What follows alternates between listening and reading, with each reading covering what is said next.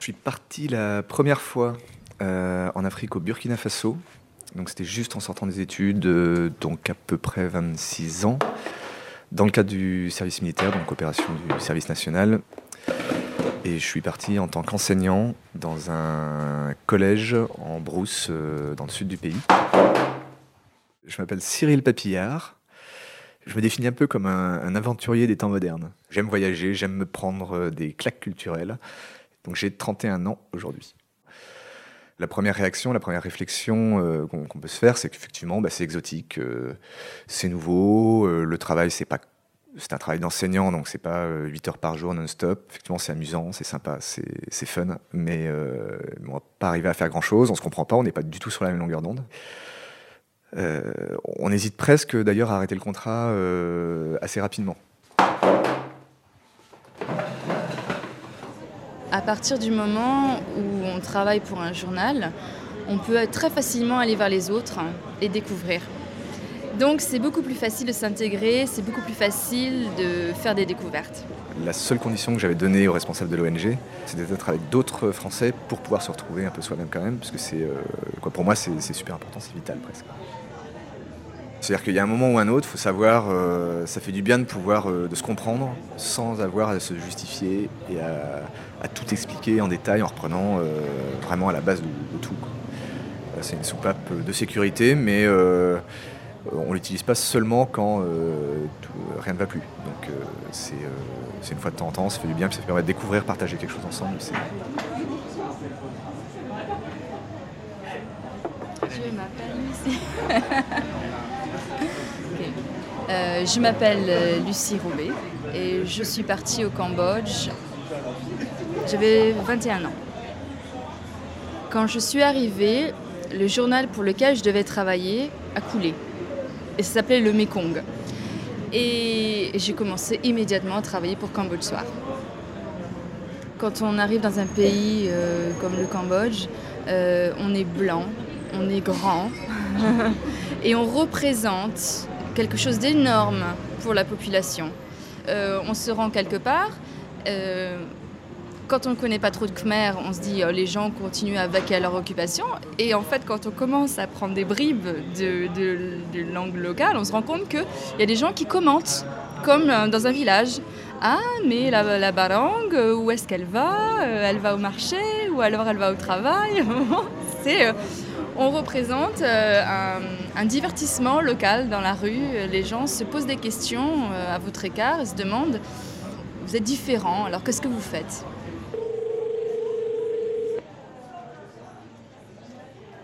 Allô? Je ne sais pas si tu as des bruits derrière moi parce qu'il y a des travaux dans mon immeuble et j'espère qu'il n'y a pas de bruit de fond.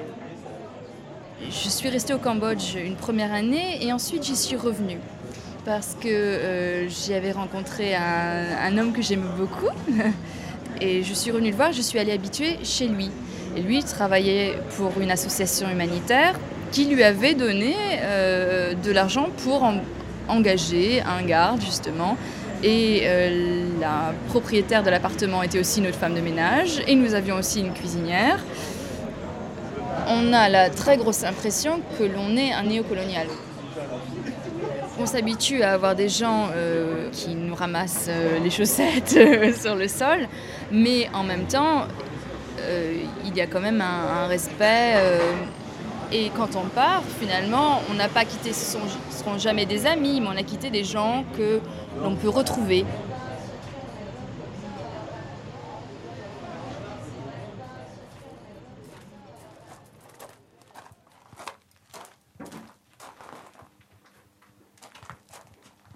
des trucs? En fait, il y en aura moins que quand on a déménagé l'autre jour parce qu'il n'y a, y a pas les baffes, on les. Il laisse l'eau quoi.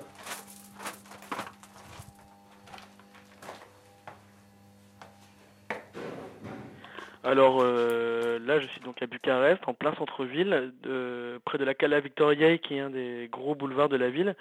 Et donc je suis dans mon appartement qui est euh, Strada Brezoiano, qui est à côté du, parc Cismidju, qui est euh, un peu le poumon vert de, la ville. J'ai la, chance d'avoir un appartement euh, pas trop désagréable dans une des, rares zones vertes du centre-ville, en plein milieu des grandes avenues. Donc c'est là je suis dans, à l'entrée du parc, je vois quelques vieilles dames et quelques vieux monsieur qui promènent leurs chiens.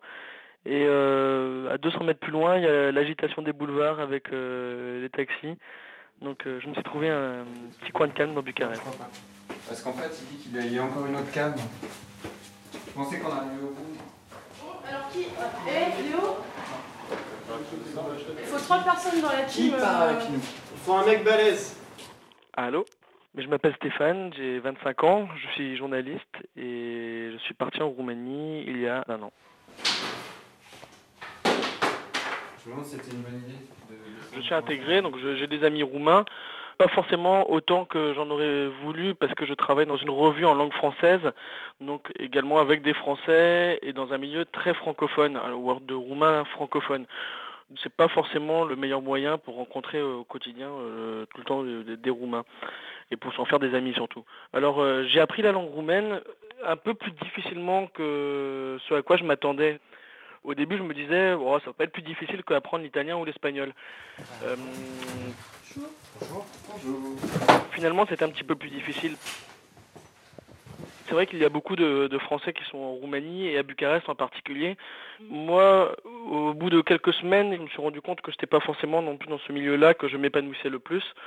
C'est sûr qu'avec des amis roumains, je connaîtrais plus facilement le pays qu'en faisant tous les restos de Bucarest avec des expatriés français. Euh, il y a quelques Français que, je fréquente, mais qui sont des étudiants, et quelque part c'est quelque chose qui me convient très bien. Ils sont un petit peu plus curieux et plus ouverts d'esprit. Dans le sens, toi en fait. Hein mais non, comment tu mettre La Roumanie est quand même un pays euh, assez fatigant, assez usant. C'est un pays euh, qui est un sacré bordel.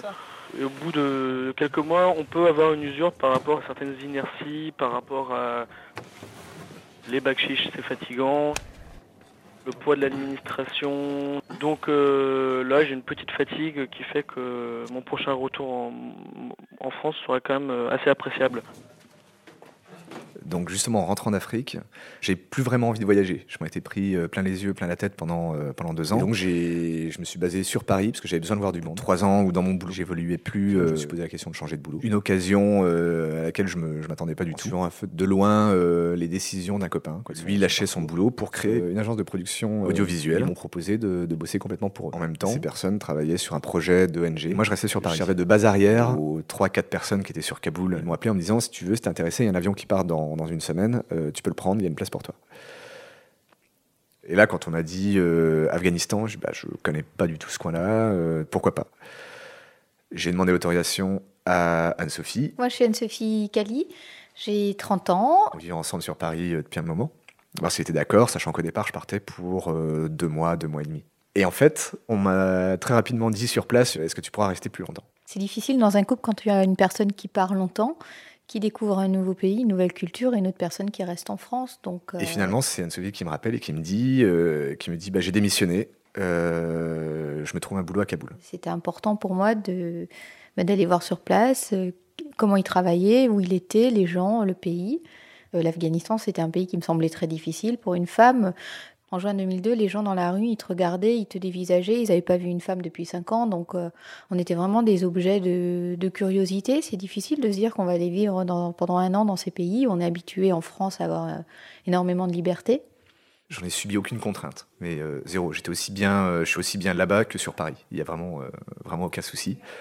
Un des points très importants qui m'a permis de m'intégrer complètement dans le milieu, c'est d'apprendre la langue. Et je me suis mis au persan, au, au dari, donc c'est le, persan parlé en Afghanistan. Moi, je ne peux pas dire que je, me suis, euh, sois adaptée parce que j'étais très contente de partir. Donc, euh, ça a été très dur. On est dans un pays où les femmes étrangères ont peu de place. Je crois qu'on essaye de survivre dans ces pays. On essaye de. Enfin, on sait pourquoi on est là. On est là pour une cause. On y croit. Mais euh, je ne vois pas comment une femme française peut s'adapter dans, ce type de pays où on n'a pas de liberté. Nous, on avait cet échappatoire qui était le soir, tu peux rentrer à la maison ou tu peux aller dans une autre ONG, tu peux rencontrer des Français, des Américains, des Anglais. Je veux dire, c'est pas forcément des Français, mais ce sont des expats, des gens qui viennent de l'Occident, qui ont une culture quand même proche. Ben voilà, tu y vas parce que c'est plus facile. tu verras pas grand-chose dans le resto. Sans ça, moi, je n'aurais jamais tenu.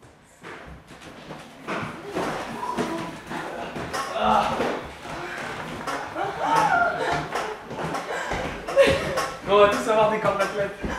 Ça va pas de soucis. Ah putain, on peut plus.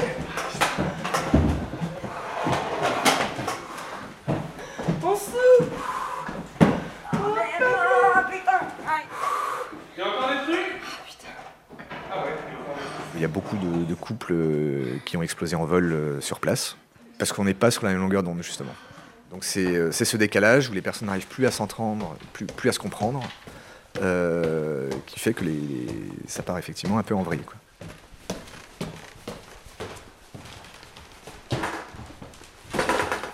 On trouve plus ce moment euh, en couple pour pouvoir discuter. Même si sur place on avait notre chambre euh, séparée, euh, sûr on n'était pas dans les dortoirs. Mais c'était très dur. La dernière période de travail, le dernier mois en fait, a été très chargé. Donc on s'est même euh, retrouvé en se disant un matin, c'est plus la peine, euh, on, on arrête de se parler, là, on bosse chacun dans notre coin. Et on avait comme projet justement pour se retrouver, c'est de rentrer en France, euh, mais tranquillement, donc par la route. Et effectivement, c'est comme ça qu'on s'est retrouvés. Qu'on a fait ce, voyage en partant de, Kaboul via l'Ouzbékistan, l'Iran, la Turquie, la Grèce, Italie, France. Et ça revient petit à petit euh, parce que je pense qu'à la base, les, fondations sont bonnes. Et c'est sur la durée. On l'a fait en deux mois, deux petits mois. Et il nous a bien fallu euh, un mois, un mois et demi pour, euh, pour se retrouver complètement en couple. Arte Radio. пока.